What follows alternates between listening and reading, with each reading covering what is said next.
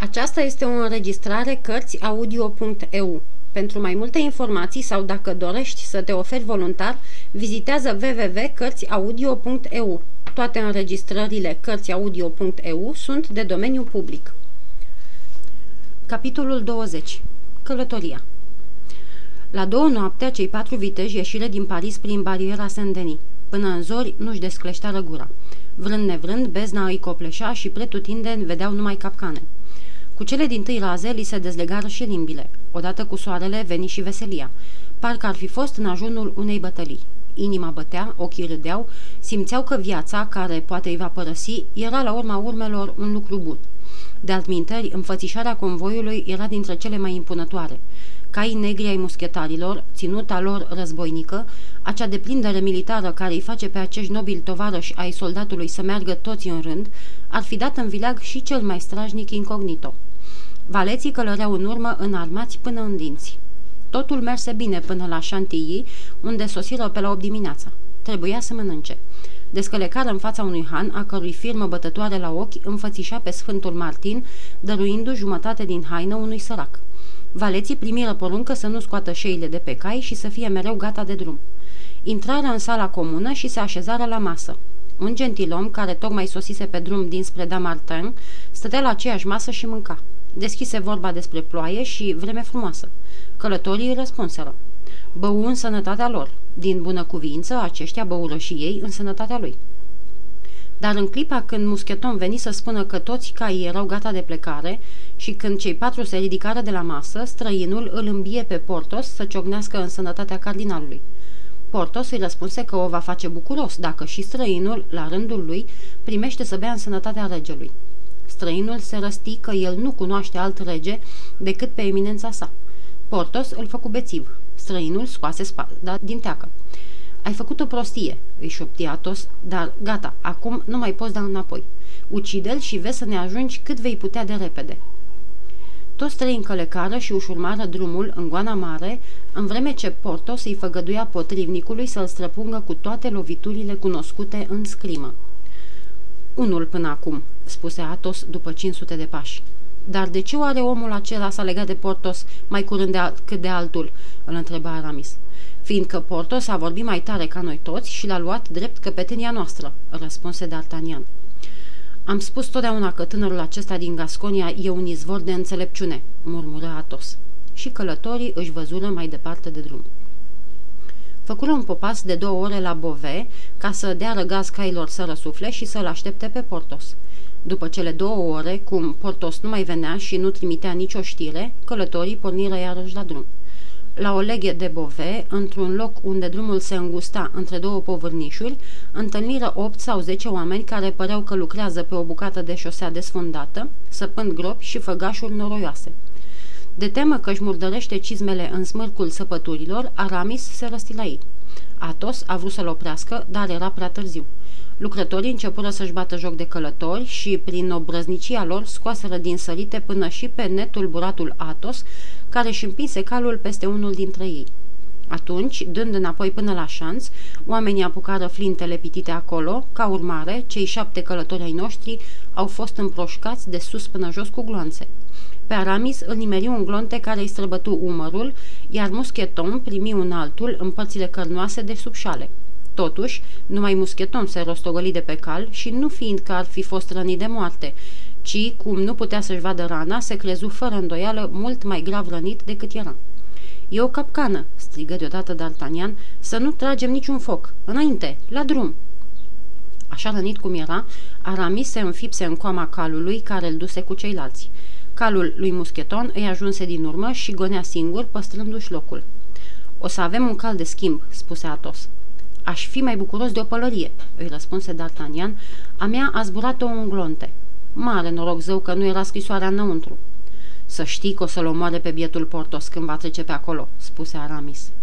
Dacă era teafăr, Portos ne-ar fi ajuns până acum," vorbi Atos. Te pomenești că pe teren bețivul s-o fi dezmeticit." Au mai gonit tot așa vreme de două ceasuri, deși caii erau atât de istoviți, încât s-ar fi putut să-și lase călăreții în drum. Convoiul tăiase drumul cu speranța să mai scape de hărțuieli, dar la Crevecœur Aramis le mărturisi că nu putea merge mai departe. Într-adevăr, ca să ajungă până acolo, îi fuseseră necesare nemaipomenite eforturi pe care le ascundea sub ținuta lui elegantă și atât de cuvincioasă. Dar se făcea tot mereu alb la față și trebuia să fie sprijinit în șa.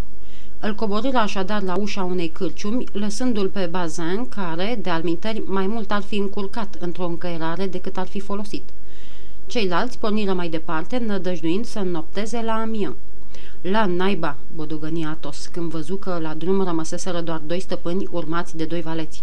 La naiba, nu mă mai păcălesc ei pe mine, să știu de bine că nu mai descleștez dinții și nu-mi trag spada din teacă de aici până la cale. Jur. Să nu jurăm, răspunse D'Artagnan. Hai să gonim dacă or fi și caii de aceeași părere. Călătorii își înfipseră pintenii în coastele cailor, care, sub acest simțit îndemn, mai recăpătară din puteri. Ajunseră astfel la Amiens la miezul nopții și descinseră la hanul clinul de aur. Hangiul arăta a fi cel mai de treabă om din lume. Îi primi pe călători cu un sfeșnic într-o mână și cu scufia lui de bumbac în cealaltă. A vrut să găzduiască pe fiecare din cei doi călători în câte o cameră încântătoare. Din nefericire, fiecare din aceste camere se găsea la un alt capăt al hanului. Dar Danian și Atos se împotriviră. Hangiul răspuse că nu are altele pe potriva excelențelor lor. Călătorii îi spuseră că vor dormi pe câte o saltea pusă pe jos în sala comună. Hangiul stărui, iar ceilalți se încăpățânară tot mai mult. Până la sfârșit, hangiul trebuie să le împlinească voia. Își făcuseră tocmai patul și proptiseră ușa pe dinăuntru, când auziră bătăi în oblonul ferestrei ce dădea în curte. Întrebară cine este și, recunoscând vocea valeților, îl deschiseră. Într-adevăr, erau Planșe și Grimo. Grimo poate să păzească singur caii, spuse Planșe. Dacă domnii mă lasă, eu mă voi culca de-a curmezișul ușii. În felul acesta vor fi siguri că nimeni nu va ajunge până la ei. Și pe ce vei dormi?" întrebă D'Artagnan. Iată patul meu," răspunse Planșe, arătând un maldăr de paie.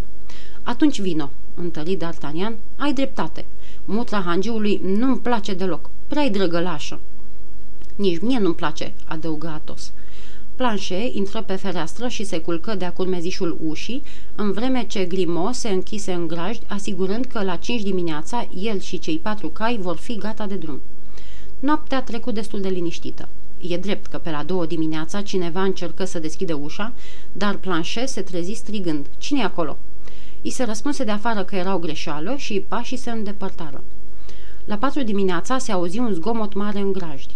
Grimo voise să-i trezească pe rândași, dar rândașii se năpustiseră cu ciomegele asupra lui. Când ceilalți deschiseră fereastra, îl zăriră pe bietul Grimo la pământ, fără cunoștință, cu capul spart de coada unei furci. Planșe coborâ în curte ca să pună șeile, însă caii erau istoviți. Singurul în stare să mai pornească la drum era al lui Muscheton, care gonise în ajun vreme de 5 sau 6 ore fără călăreț, dar, dintr-o greșeală de neînchipuit, veterinarul, chemat pentru calul hangiului, luase sânge calului lui Muscheton. Toate începeau să fie din ce în ce mai ciudate. Năpastele, unele după celelalte, erau poate simple întâmplări, dar tot atât de bine puteau fi și rodul unor uneltiri. Atos și D'Artagnan ieșiră din cameră, în vreme ce Planche se ducea să cerceteze dacă prin împrejurim nu se găseau trei cai de vânzare. În fața porții hanului așteptau doi cai gata înșeuați, voinici și odihniți. Era tocmai ce trebuia.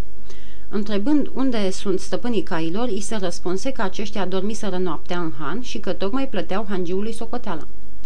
Atos coborâ să plătească, în vreme ce D'Artagnan și Planchet stăteau în fața porții. Hangiul se afla într-o încăpere joasă din fundul hanului. Îl rugară pe Atos să se ducă la el. Atos intră încrezător înăuntru și scoase doi pistoli pentru plată. Hangiul era singur la teșgheaua cu un sertar întredeschis. Luă banii dați de Atos, îi întoarse pe o față și pe cealaltă, apoi, strigând deodată că monedele nu sunt bune, îl amenință pe Atos că va pune să-l aresteze pe el și pe tovarășul lui ca falsificator de bani. Caragiosule, se repezi Atos la el, acum îți retez urechile. În aceeași clipă, patru vlăjgani înarmați până în dinți se iviră prin ușile lăturnalnice, năpustindu-se asupra lui Atos. M-au prins!" răgni Atos din răsputeri. Fugi, D'Artagnan! Iute! Iute!" Și slobozi două focuri.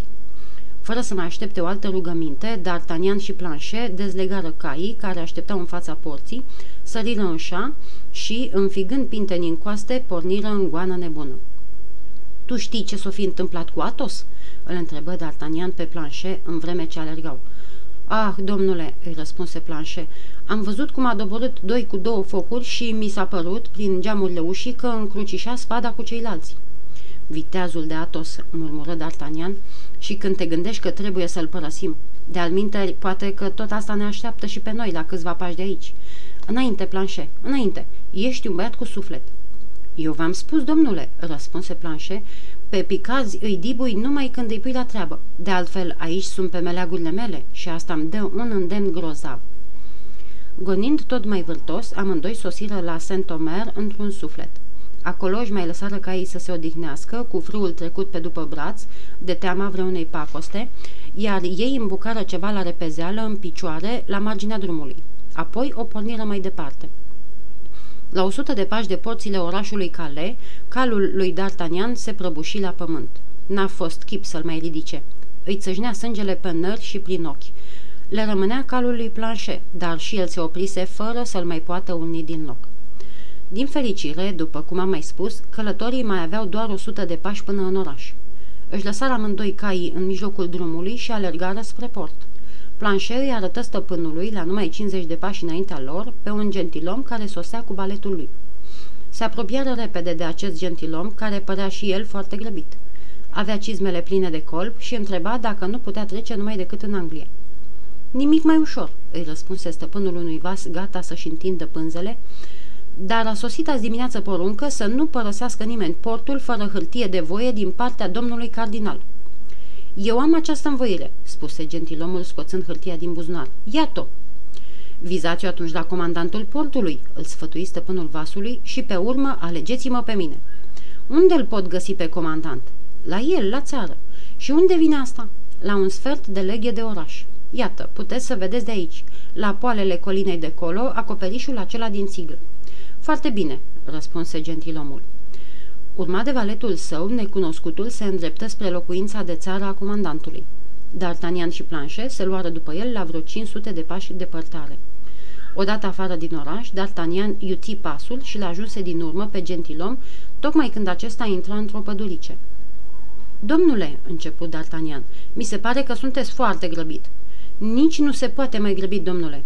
Îmi pare foarte rău, urmă D'Artagnan, dar fiindcă și eu sunt tare grăbit, voiam să vă rog să-mi faceți un serviciu. Ce anume? Să mă lăsați să trec eu mai întâi. Cu neputință, îi răspunse gentilomul. Am străbătut 60 de leghe în 44 de ore și mâine la prânz trebuie să fiu la Londra.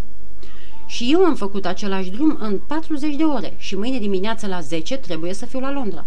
Îmi pare rău, domnule, dar am sosit înaintea dumitale și nu voi trece după dumneata. Îmi pare rău, domnule, dar am sosit după dumneata și voi trece înaintea dumitale. Din porunca regelui, spuse gentilomul. Din porunca mea, spuse D'Artagnan. Dar după cum văd, dumneata cauți gâlceavă cu lumânarea. La dracu, dar ce vrei să caut? Și ce dorești dumneata? Vrei să știi? Vezi bine. Iată, doresc ordinul pe care l-ai la dumneata, căci eu nu am și îmi trebuie și mie. Cred că glumești. Nu glumesc niciodată. Lasă-mă să trec. Nu vei trece. Tinerelule vitează, o să-ți sfărâm asta. Hei, Luben, pistoalele! Planșe, strigă D'Artagnan, îngrijește-te de valet, că de stăpân am eu grijă.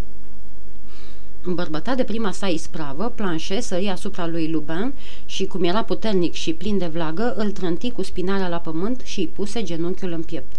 Vedeți-vă de treabă, domnule!" strigă Planșe. Eu am sfârșit cu a mea!" Văzând acestea, gentilomul își trase spada din teacă și se repezi la D'Artagnan, dar se izbi de un potrivnic puternic. În trei secunde, D'Artagnan îi dădu trei lovituri de spadă, rostind la fiecare lovitură. Una pentru Atos, una pentru Portos și una pentru Aramis. La cea de-a treia lovitură, gentilomul se prăbuși grămadă la pământ. Crezându-l mort sau măcar leșinat, D'Artagnan se apropie de el ca să ia ordinul, dar în clipa când întindea mâna cu gând să-l scotocească, rănitul, care nu lăsase spada din mână, îi înfipse ascuțișul în piept, zicând, și una pentru dumneata. Și una pentru mine. Urma alege, răgni mânia D'Artagnan, țintuindu-l la pământ cu a patra lovitură în pântece. De data aceasta, gentilomul închise ochii, pierzându-și cunoștința. D'Artagnan scotoci în buzunarul unde văzuse punându-și ordinul de trecere și luă. Era pe numele contelui de Ward. Aruncând apoi o ultimă ochire asupra frumosului tânăr care să tot fi avut 25 de ani și pe care îl lăsa acolo zăcând în nesimțire sau poate chiar mort, D'Artagnan oftă, cugetând la soarta ciudată care împinge pe oameni să se distrugă unii pe alții, în folosul unor ființe străine lor și care, adesea, nici nu au habar că ceilalți trăiesc pe lume. În curând însă, Lubin îl trezi din aceste gânduri prin dezlănțuirea unor urlete și răgnete asurzitoare după ajutor. Planchet îi băgă mâna îmbelegată și îl strânse din răsputeri. Domnule, se adresă el lui D'Artagnan, cât timp îl voi lovi, îl voi ține așa, nu va țipa. Dar cum îi voi da drumul, o să înceapă iar să țipe. Pasămite normand și normanzii sunt foc de încăpățânați. Într-adevăr, așa înnăbușit cum era, Lubin tot mai slobozea câte un scâncet. Așteaptă, zise D'Artagnan. Și, scoțându-și Batista, i-o puse căluș. Acum, făcu planșe, să-l legăm de un copac. Făcură aceasta cu multă luare aminte, apoi traseră pe contele de Ward lângă servitorul lui. Cum începea să se înnopteze și cum rănitul și cel legat cobză erau la câțiva pași înăuntrul păduricii, nu încăpea îndoială că amândoi aveau să rămână acolo până a doua zi.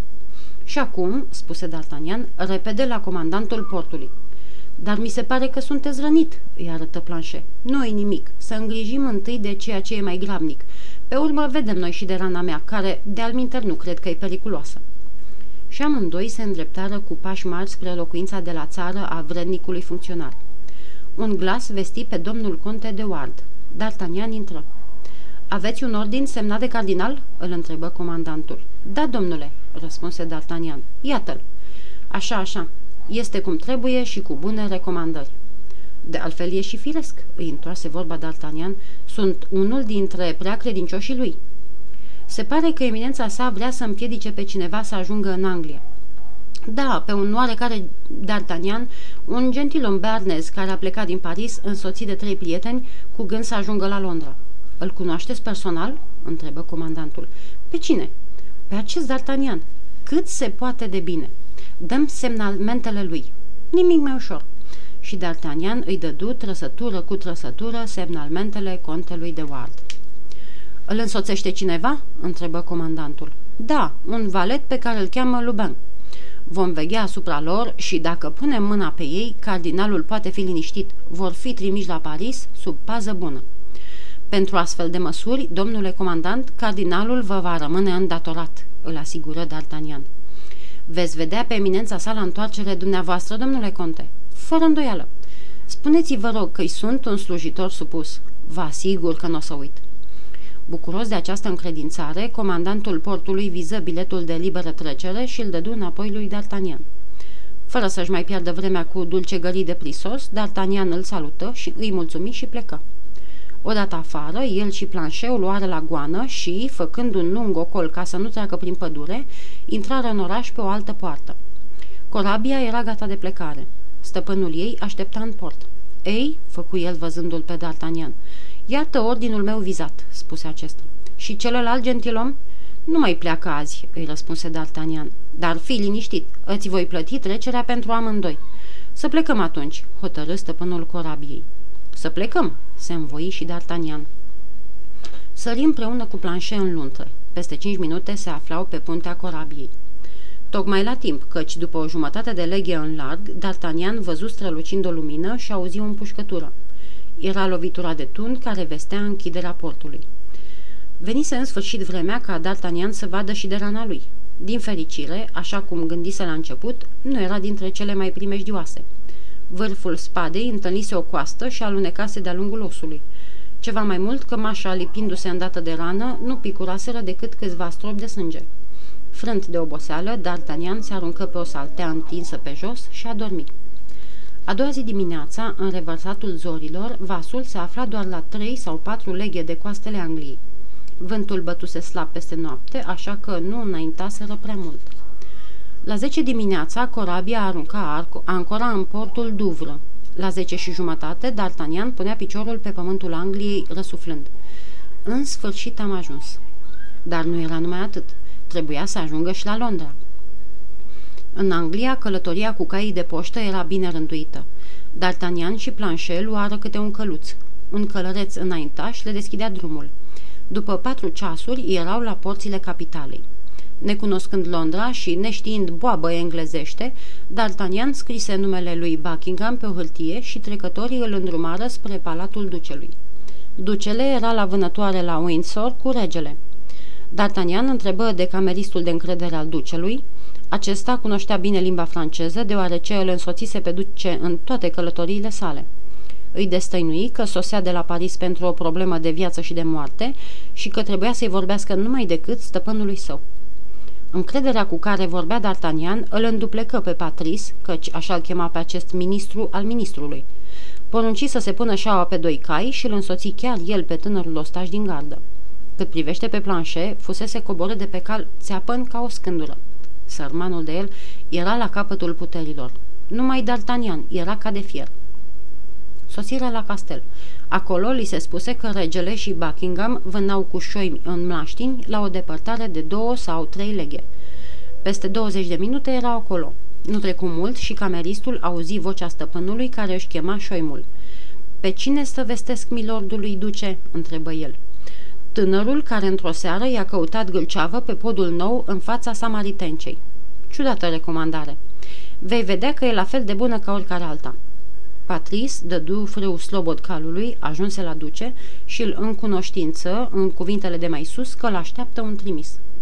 Dându-și îndată seama că era vorba de D'Artagnan și bănuind că îi se trimitea știre despre ceva ce se petrecea în Franța, Buckingham întrebă repede unde era trimisul. Și, recunoscând de departe uniforma gărzilor, o porni în goană drept spre D'Artagnan. Cameristul se ținea deoparte din cuvință. I s-a întâmplat reginei vreo nenorocire?" Se repezi Buckingham, punându-și tot dorul și toată dragostea în întrebarea lui. Nu cred, răspunse gasconul. Bănuiesc totuși că trece printr-o grea primejdie din care numai excelența voastră poate să o scape. Eu, strigă Buckingham, să fiu eu oare atât de fericit încât să-i pot fi de folos? Vorbește, vorbește! Luați această scrisoare, îi spuse D'Artagnan. O scrisoare și cine mi-o trimite? După câte știu, majestatea sa. Majestatea sa? murmură Buckingham îngălbenindu-se atât de cumplit, încât D'Artagnan crezu că o să-i vină rău. Desfăcu sigiliul. Dar ce-i cu ruptura aceasta?" întrebă ducele arătându-i lui D'Artagnan o gaură în hârtie. Ah, făcu D'Artagnan, n-am băgat de seamă. Spada contelui de Ward o fi făcut isprava când mi-a străpuns pieptul. Ești rănit?" întrebă Buckingham pe când desfăcea sigiliul. O nimica toată," răspunse D'Artagnan. O zgârietură." Doamne Dumnezeule, ce-am citit!" strigă ducele. Patris, rămâi aici sau mai bine du-te de-l caută pe rege oriunde o fi și spune-i majestății sale că-l rog umil să mă ierte, dar o problemă nespus de grabnică mă cheamă la Londra. Vino, domnule, vino!" Și amândoi o porniră în goană spre capitală.